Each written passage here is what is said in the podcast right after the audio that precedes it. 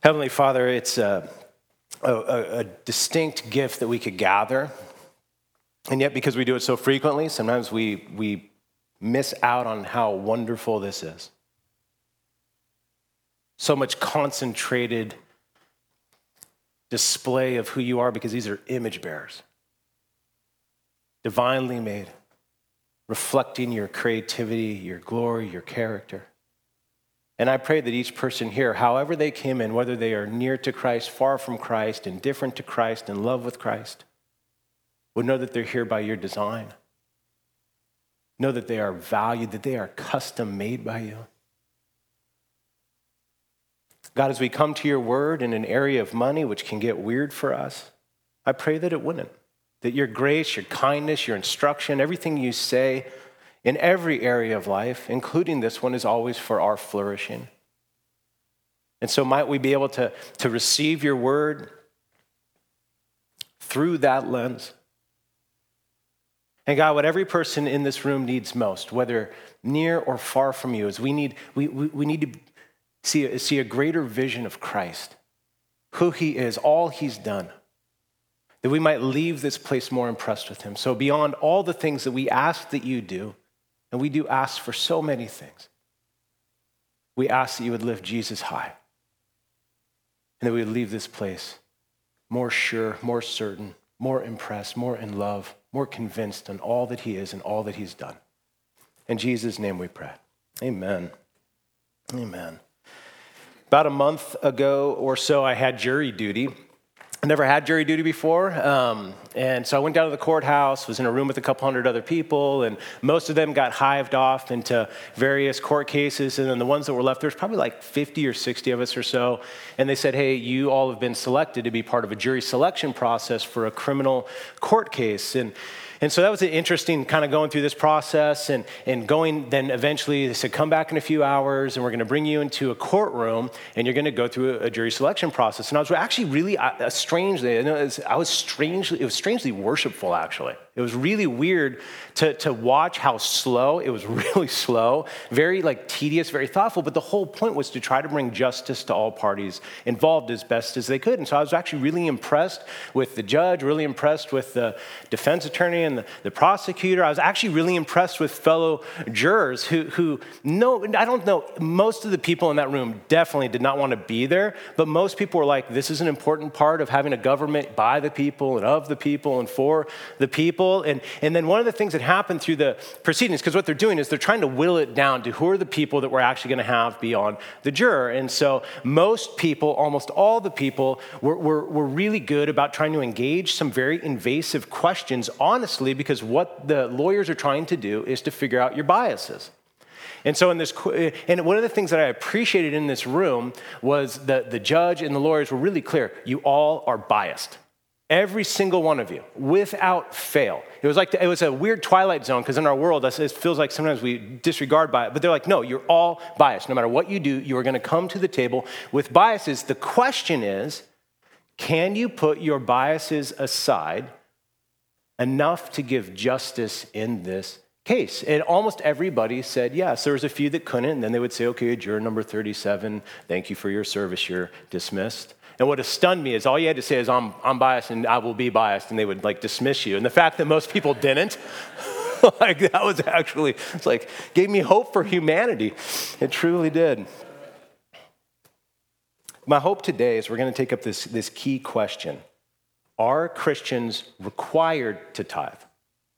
Now, I'm going to unpack that a little bit, but are Christians required to tithe? And we all come with biases to our answers there. For some in this room, the answer for you is really easy. It's an easy yes, it's an easy no. For some in this room, you've never really thought about it. For some in this room, you don't want to think about it. And so, as we go into this text in this sermon, we are bringing our biases. But I hope, I pray that what we want most is to bring God's word into our perspectives that we can answer this question as biblically as the Spirit would allow us. Specifically, what we're going to do is we're going to look at a serious question from sincere Christians. Sincere Christians ask this question, and sincere Christians come up with different answers. So let's just recognize that on the front end. But it's a, it's a serious question from sincere Christians. I'm going to do a case for and a case against tithing. So we'll try to combine both of those. And then I'm going to put my vote out there.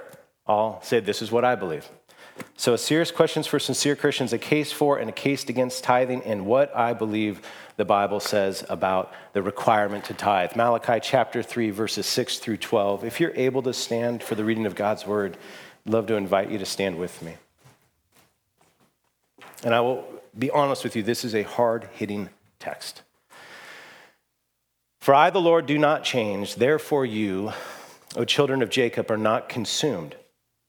From the days of your fathers, you have turned aside from my statutes and have not kept them. Return to me and I will return to you, says the Lord of hosts. But you say, How shall we return? Will man rob God? Yet you are robbing me. But you say, How have we robbed you? In your tithes and contributions. You are cursed with a curse, for you are robbing me, the whole nation of you.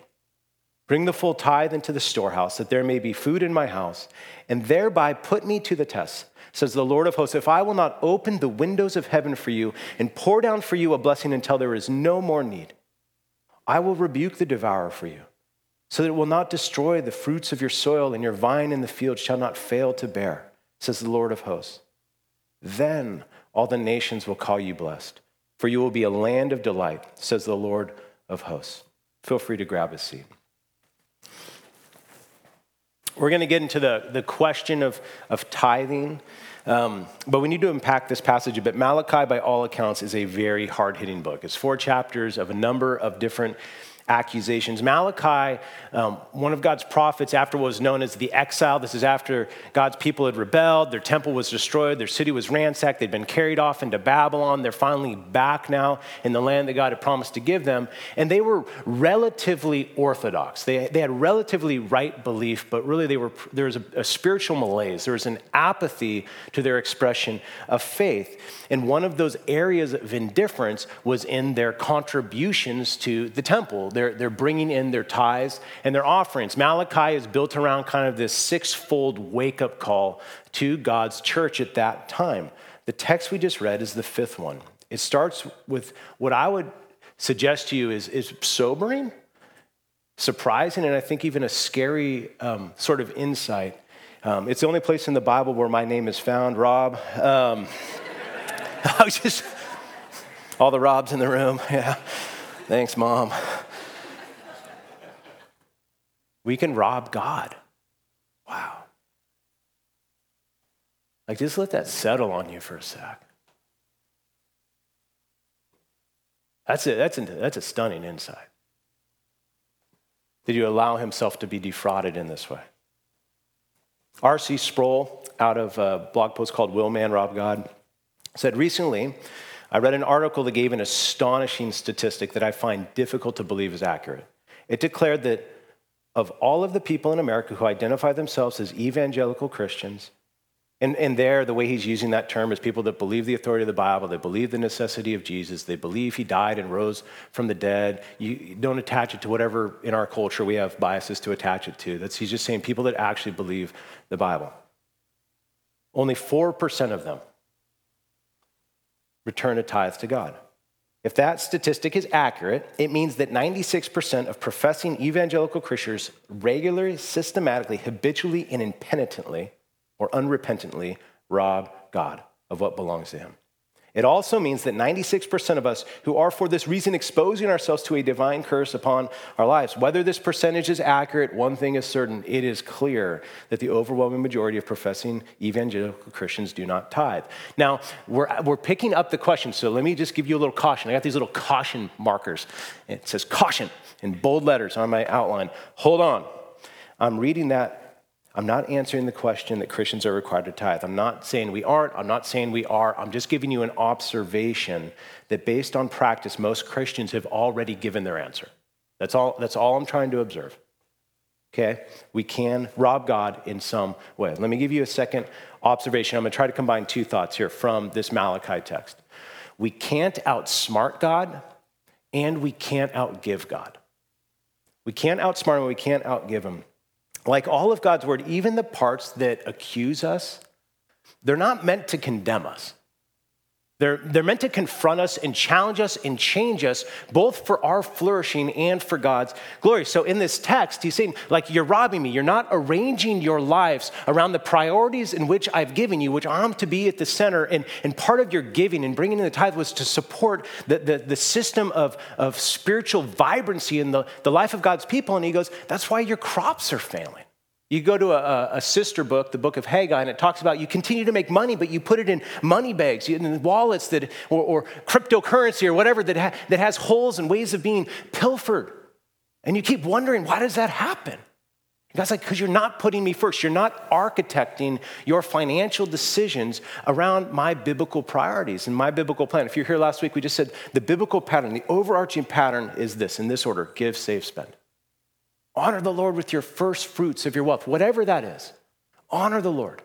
And he's saying, because you're not doing that to his church through Malachi, he's saying that's why you're that's why the destroyer's coming in and wrecking your crops. That's why you don't ever have enough. You can't outsmart God. You can't architect your finances in such a way that you're going to trump his principles. But then there's this beautiful partnering with this. You also can't outgive God. This text is pointing to both of these. There's this test that's given. Me. God is like that's a, that's a stunning. We can rob this text. These verses are full of surprising things. We can rob God, and then He says, "Test me." Put me to the test. Bring in the tithe. Bring in the full tithe to the storehouse. I'll unpack what that all is here in just a second. But bring in the full tithe to the storehouse and see. See what I'm going to do. He says this here in, in verse 10. Put me to the test, says the Lord host, if I will not open the window of heaven for you and pour down for you a blessing until there is no more need. I'm not just saying God just provides the bare minimum. Actually, this, is this whole, the kind of cliche statement, but you can't outgive God. I love the way Eric Ortlund in his commentary on Malachi says that until there is no more need, that little phrase means something stronger. It actually means until there is a wearing out of sufficiency. The Lord is promising an overwhelming blessing, more than the people are able to use. When Israel is asked to give back a fraction of what was never truly theirs, God responds with everything he has. God's not, we said this last week, God doesn't need your money. It's, God, God wants our hearts. And part of the design of giving is to get more of our, our hearts. And he's saying it's not, let, me, let me try to illustrate this way. And I can't prove and I can't disprove this, but in 30 years of, of of, of tithing in 19 years as a pastor in my own life and in the life of other believers, I've never seen anyone go bankrupt by tithing. I've never seen it. I think it's a, a way that a text like this works out. It says, bring and honor me. I've never seen anyone go bankrupt in tithing. In fact, I've seen the opposite. In my experience, those who do tithe are often the most financially organized. Now, I'm not saying, okay, I put $10 in and God kicks a hundred bucks out. It's so crass. Like, that's not where we're going with this. But those who organize their lives around God's financial principles of honoring him, honoring him first and being thoughtful in how we architect our budgets. I'm just telling you, in 20 years of being a pastor, I've, I've yet to see somebody go bankrupt. And, and those are the people that typically fight less about money, have the, the least amount of friction around money, feel least consumed by greed, have taken on the least amount of, of foolish debt because they're organizing their lives around this principle. They've taken the challenge to test God to heart, and God has proved faithful time and time again. And caution, okay, caution. Now it says caution again in my notes. I am not arguing the Bible commands Christians to tithe. I'm just making an observation about those who do. Okay, give you one more um, insight from this text. It comes out of verse 12. Our giving and God's glory and the fame of Jesus amongst the nations is inextricably tied to our giving. Let me, let me read the text.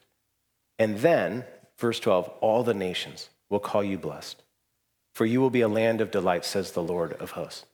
It says, when you honor me in this way, as your, as your, your crops bear fruit, as, as your lives flourish, as you're not enslaved to debt, as you, as you give your money away to say that, that God is, is worth it, the nations look in and they see it. They see it. You know, for me, the, the most surprising effect of this series actually hasn't had to do with money, it actually has to do with the new creation. I've been surprised, all this talk we've been doing, and partly we wanted to do a series this long on money and possessions to kind of like, let's talk so much about money and possessions to take the awkward out of it. Let's just, get, let's just talk like every other area of our discipleship. And so, as we've talked so much about it, what it's done is it's actually made the new creation more real because I started going like, as Jesus says, like, where your treasure is, there your heart is also. I've thought a lot about where my treasure is which means my heart has been going after. And I, and I kind of came to this, this understanding of like, if what God says is not real, if the trajectory of the Bible and the trajectory of creation is not a new kingdom and a new heaven and a new earth coming, then giving anything to the cause of Christ is, is foolish. But if it's real, oh, it's so wise. And, and, and, and it just made me dream and imagine and think because I've been so cued in, clued in, focused in. It's just had the effect of making Jesus' words more true. Those around us, they, they have a front row seat to our giving. It's the nations around Israel. They had a front row seat to, to how they worship their God. My kids do. My kids get to look at what my wife and I do, and they get to see do we actually really believe that this is just a blip? On the way we spend and the way we steward our resources. And oh, I wish you were here for every week. I wish, I wish I remembered what I said every week. So I'm with you. But God gives us good things to enjoy. So this isn't just give everything, but it's the proper portions and ratios and rhythms and patterns. Our kids get to see that. Our families get to see that. Our, our, our non Christian friends get to see that. And they can sniff it out. They can sniff out, oh, yes, I'm all about Jesus. I'm all about the kingdom to, to come. I'm all about that. But when we keep investing our lives as if this is the only world, what we're saying is, I'm not so sure I believe in the one to come. We can rob God, we can't outsmart him, and we can't outgive him. And our giving is tied up not just to our own hearts, but God's fame amongst all peoples. All right, let's get to the question. Malachi 3 is a serious text. The, the, the, question really, and I would say from sincere hearts, people that are going like, I really want to know what God is, in, is asking me to do. Are Christians required to tithe? There's a lot in that. The tithe, literally, if you've ever heard the word tithe, that literally in Hebrew just means 10. It means to give 10. To give 10 of whatever. You got 100 or something, you give 10. You have 10%, 10, 10 you know, you got 100 peppercorns, you give 10 peppercorns. You know, I mean, it's that, like the idea is you give God the first 10 of whatever you have. This word required means commanded. So, like, you could say, I don't think Christians are required to tithe, but you can still do it. So, I'm saying, are Christians required to? That's the question we're trying to take up. It means you're commanded to, and if you're not doing it, you're breaking a command. I'm not saying the answer, right? Just laying out the question. I'm dancing, I'm dancing. Turn taxman back on. Um, storehouse, bring in the full tithe to the storehouse. Now, this is an important part of this text. It's the temple system where people would bring it into the storehouse, talking the central place in Jerusalem to fund the priests, to fund the Levitical, pro, uh, the Levitical priesthood. This is how they, they were employed is through the temple giving. It's how pe- people were cared for within the nation of Israel. It was kind of the social network that actually provided for God's people at that time. Today, there's no singular temple. So, most often when this question gets asked, I'm not saying it should get asked, but most often when it gets asked this way is that there's, well, the local church now is what would be the storehouse then. So, often it's, are Christians required to give 10% to their local church? Again, I'm not giving you the answer, I'm just giving you the question. Are Christians required then to give 10%? Well, do we mean gross income or net income? You start seeing how complicated this can get.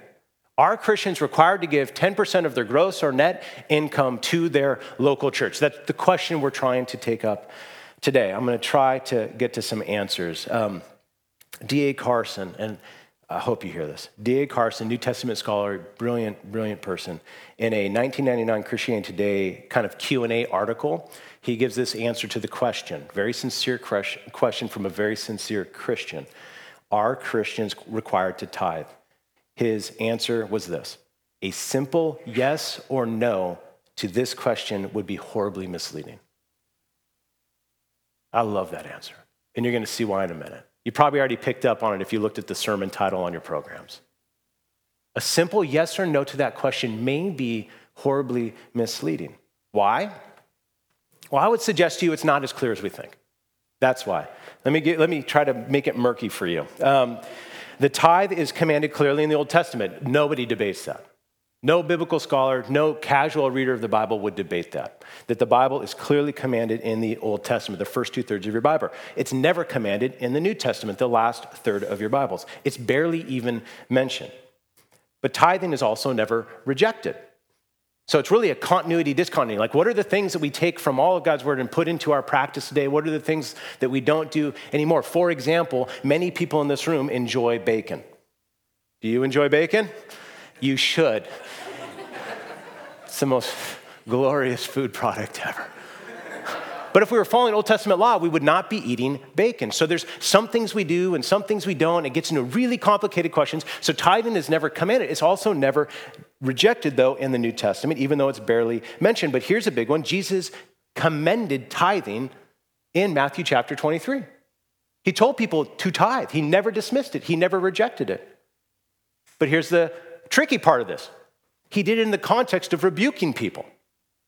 And he did it before the cross and the resurrection. He was fulfilling God's law that we now live under grace and not under what is known as the Mosaic covenant, the, the, the, the, the commands that were given through Moses. I know this gets complicated. I'm going to keep making it murky. Matthew 23, 23 through 24. Woe to you, scribes and Pharisees. This is the only place, except in Hebrews, this mentions back to the Old Testament, the only place in the New Testament that's contemporary place of Christ, where he says this Woe to you, scribes and Pharisees, hypocrites, for you tithe, you give 10 of the mint and the dill and the cumin and you've neglected the weightier matters of the law justice and mercy and faithfulness. These you ought to have done without neglecting the others. So he didn't say stop doing them and go do just the weightier matters, but he also says it's not the most weighty stuff. So what do we do with that? He's commending it, but he's also tweaking it, and he's also in the context of a rebuke. You blind guys straight out of net and a, swallowing a camel. All right.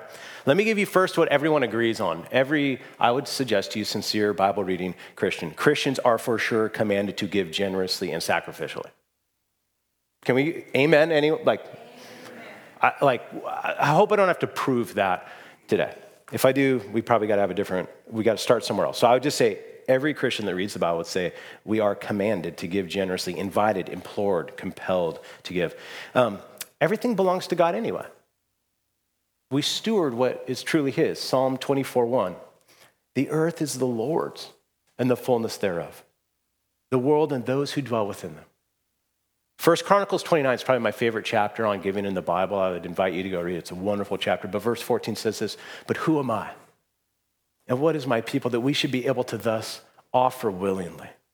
For all things come from you, and of your own have we given you. Christians are for sure commanded. Everything belongs to God already. Um, this is where our series started, just as by way of recap. Storing up all your treasure here is foolish. That was Matthew chapter 6. That was Christ's point in Matthew 6. And then where we're going next week to end this series, cheerful, regular, sacrificial, Christ inspired giving is the goal. We're going to look at that out of 2 Corinthians 9. All right. Let me make a case for and a case against. Out of everything that we agree on, Case for, case against. And I'm saying a case, not the case. This is like blog post level defense of one position or the other. And because the stakes are so high, I hope this is a catalyst for those that have not truly sat and considered the question to go do some serious study. Gather with other people and open the Word of God and investigate it. And really, truly, it is a blog level uh, defense because I took it from two blogs. The two blogs I took it for the two blogs I took it for, and I did this intentionally. We're going to put them in the loop this next week so you can read them. Um, but it was Christians are required to tithe, and then seven reasons Christians are not required to tithe. That's your sermon title. I did that partly so you didn't get the program and then turn and leave. So you said, well, this, I don't know where he's going with this. Christians are required to tithe, and seven reasons Christians are not required to tithe. I'm not even go through all seven, but let me give you the case for. Um, this is from William Barclay The Bible commands Christians to tithe. Does the Bible command Christians to tithe? And if so, is the baseline 10% as expressed in the Old Testament? I believe the answer is yes. The tithe is essential for holiness, vital for the ongoing work of Christ's church, and required, there's that word, for receiving God's blessing. My argument in a nutshell is this the requirement to tithe preceded the Mosaic Law, so this is Moses, Ten Commandments, the Red Sea, all that, was codified and it was ceremonial aspects added and was affirmed by Jesus as binding on his followers. We've referenced some of this already. Let me just give you his points really quickly. Preceded the Mosaic Law. That's out of Genesis 14, I believe, is the first place where the tithe comes up, and it's Abraham tithes to a guy named Melchizedek. It's quoted in Hebrews as well. I was going to read the text. We'll move a little quicker, though. It's commanded and codified in the Mosaic Law. It's all over the place, from Leviticus chapter 27 and on. It's constant. It's constant. It's commended by Jesus. We already talked about that out of Matthew 23. These you should have done while also not neglecting the weightier matters of the law. So it's commended by Christ. So, so this author is saying for him, and he, he goes into more nuance, and this is probably a blog post based on a thousand page dissertation. I mean, so it's not out of a lack of study, it's just showing you the tip of an iceberg. But he's saying for those reasons, he would say we are required to tithe. Let me give you some reasons Christians are not required to tithe. I'm not going to do seven, I'll do a few of them. Thomas uh, Schreiner uh, um, says this. Many think believers in Christ should tithe, defined as giving 10% of one's income. And many use the language of tithes and offerings in worship services. Others are equally convinced tithing is not required for believers. Which view is more faithful to God's word? And that's the question, isn't it? That's always what we care about, or we hope to. This certainly isn't a matter over which believers should break fellowship. Love is far more important than our view on tithing. Still, I would argue tithing isn't required or even encouraged for believers in Jesus Christ. But such a stance needs to be explained. And then he goes on to some reasons. He gives seven reasons. Let me just give you a, a quick little rundown of what some of these reasons are. Tithes, as we said, were brought into the storehouse and then they were given to the Levites and priests. But who are the Levites and priests today? So, how do you, how do, you do that? Well, he, we're the priesthood of all believers. So, who did the tithes and the offerings go to? It's just one of the questions he, he asked. The tithe was also, as I mentioned, was tied to the temple in Jerusalem and, and kind of a theocratic nation state called Israel. Well, that's like we're the temple now, and there's all these local churches, and how do you bring into a central storehouse, and, and how does that work? What you, where are you supposed to tithe now? When Jesus affirmed the tithe, Matthew 23, it was before the, the new covenant of God's grace was ratified in the cross and the resurrection. That Jesus was fulfilling all the Old Testament commands to a T that we might partake in his righteousness. And now we live under, not under law, but under grace. And then I'll give you one more. Nowhere is tithing mentioned when commands to give generously are found in the New Testament which in many ways is an argument from silence. Like you're trying to assume why someone did that, but throughout the, the New Testament, there are commands to give, but it's never just clear tithe. It's be sacrificial and generous and cheerful and free and responsive to God's grace, but there's not a command to tithe. 1 Corinthians 16, 1 through 2, for example, illustrates this. Now, concerning the collection for the saints, as I directed the churches of Galatia, so you also are to do. On the first day of every week, each of you is to put something aside and store it up, as he may prosper, so that there will be no collecting when I come. He said, Oh, you're, you take it off the top, you're putting something, it's in proportion to what you have, but he doesn't use tithe, specifically 10. Okay, case for, case against. Are Christians required to tithe? Okay, maybe we do a drum roll. Ready? I have no idea. but. I, um, it's not that I have no idea. Um, I'm not sure. I'm not sure. If you pressed me, like you have to vote. You have to say yes or no. Here's what I would say I'm not 100%, I wouldn't say yes or no because I would give more words. I'm not 100% positive. and here's, here's where I'm going to cast my vote. I do not believe Christians are required to tithe, and I think Christians should at least tithe. Is that like the most unsatisfying answer or satisfying answer you've ever heard in your entire life? I do not believe Christians are biblically commanded, required. Not saying they shouldn't, required. And I think Christians should at least tithe. I think that should be the basement, not the ceiling. Alistair Begg picks this up in how Christians should understand tithing. It is true that the tithe is not explicitly commanded in the New Testament, but neither is it explicitly rejected. So while we are not offering tithes as a matter of obedience to Old Testament law, neither should we simply ignore the principle. The idea of giving 10% could be a good starting point for Christians, but should we leave it at that? I love what Randy Alcorn says in the treasure principle, and this I would suggest is how it works out for many Christians that are faithful in this area over a lifetime. He says this tithing is God's historical method to get his people on the path to giving. In that sense, it can serve as the gateway to the joy of true grace giving. Not just a box you check, but a habit you build in that produces increasing joy throughout life. All right, here's what my wife and I do um, we give 10% minimum to our local church. So when I say Christians are not required to tithe, and are Christians required to tithe through the local church? And like, no. And Katie and I give 10% of our income to our local church. And then beyond that, we give to other kingdom causes, not as much as we want, hopefully less than we will in the future. But let me unpack this a bit more just to make it a little bit more revealing to you. Um, 10% of gross or net. We give 10%. Do we give 10% of our gross or our net? Historically, I wrote this down because I don't want to mess it up. For us, it's always been gross. It's been off, off the top, whatever it is, before taxes, before everything else. But over the last few years, I'd shifted, I would suggest to you, I drifted to somewhere between gross and net. And it came from genuine, sincere questions. And I'm not binding your conscience. This is, I'm, I'm trying to be as clear with you as I can. This is not a command. This is not an official position of the church that you're going to be put in church discipline. We encourage you to give and to give generously for your own good. But so it's like I went through this process. Is it gross? Is it net? And I was like, well, well, should I tithe on my gross income, even though some of my money is going into tax deferred retirement accounts in which I'm going to give on after they grow? So am I like double tithing then? Like, should I tithe twice?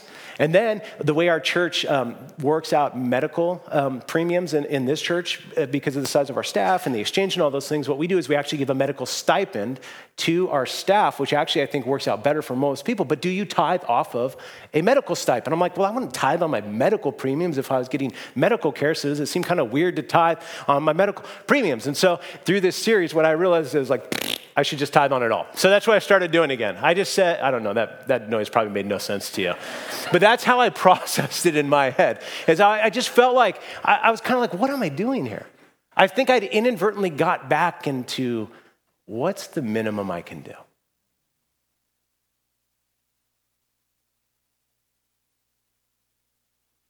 But I wanted to get to the places where like, what can I do so Jesus gets more of my heart?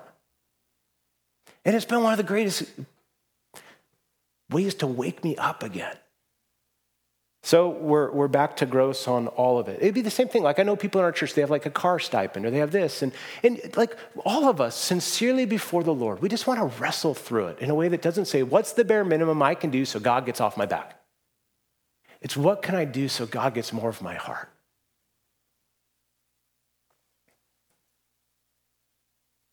D.A.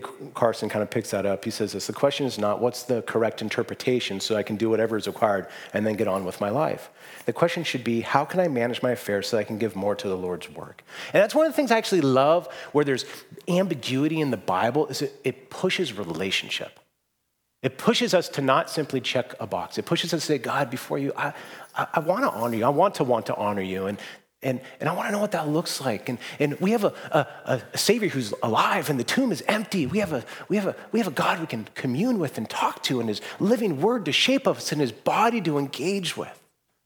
And in that place, we get to start to wrestle through and sort out what does God want us to do? I don't need a command to tithe to give more than a tithe so that God would get more of my heart. That's where I landed. Where do you land?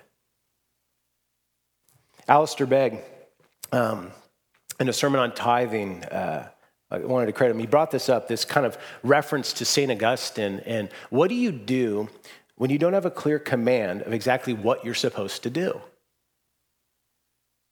This is Augustine's answer from a sermon on love out of 1 John 4. He says this, and, and I, I came up, this was late, so there's no slides for this one. Here's his answer What are you supposed to do when you don't have a clear command what to do? He says this love God and do what you will. The longer quote is this Once for all, then, a short precept is given to you love God and do what you will.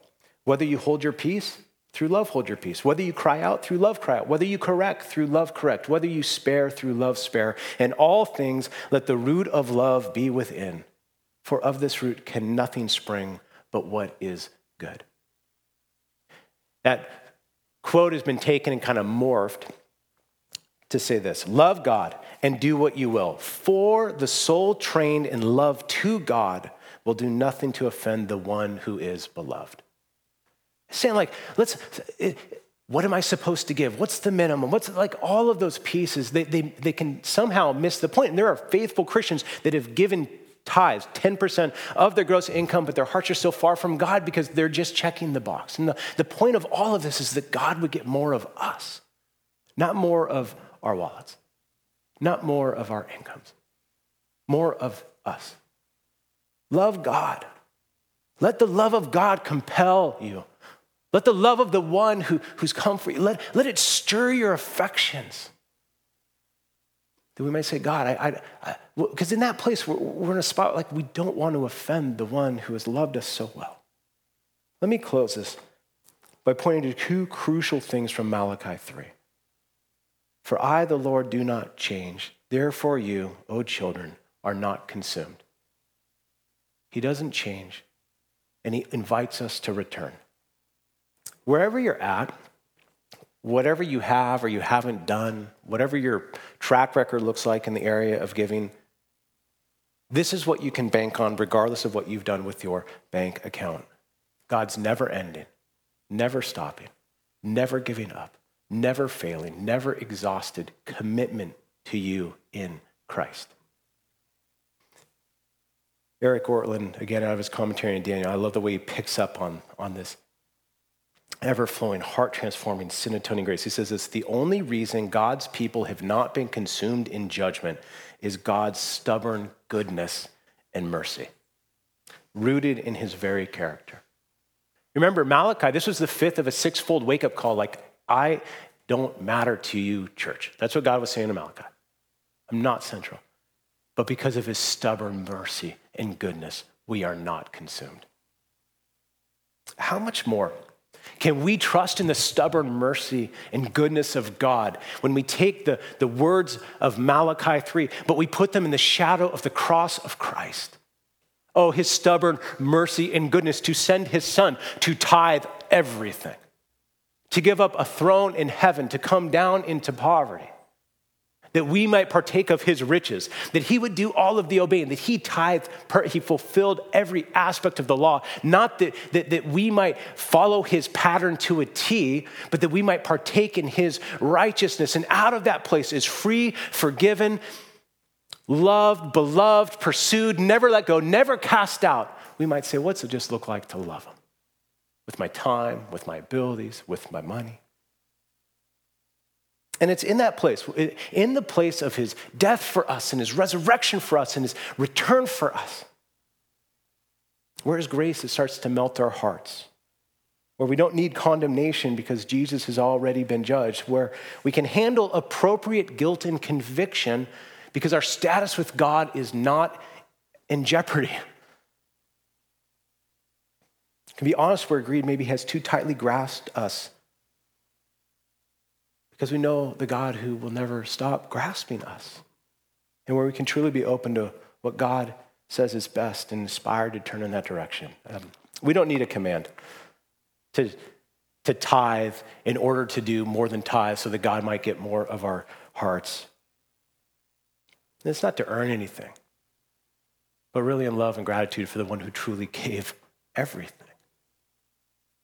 Are Christians required to tithe? I don't know we are required to love.